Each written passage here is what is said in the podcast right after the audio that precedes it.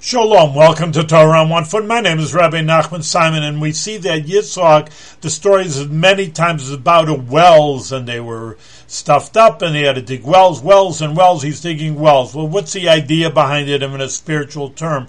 That Abraham was kind, his father, and therefore he did things, he brought things down to people, explained it.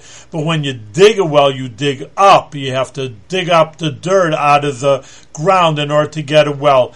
And it's very interesting, even though different services, they were father and son, of course, but a person, it's very interesting lesson for us because a person that has to, you know, be, uh, honor their parents. But on the other hand, you have to find out for yourself who you are and what you are. And many times you are different than your parents. And therefore, that's going to be your service to Hashem is according to who you are. And you're a very unique person. So we see that with Abraham and Isaac.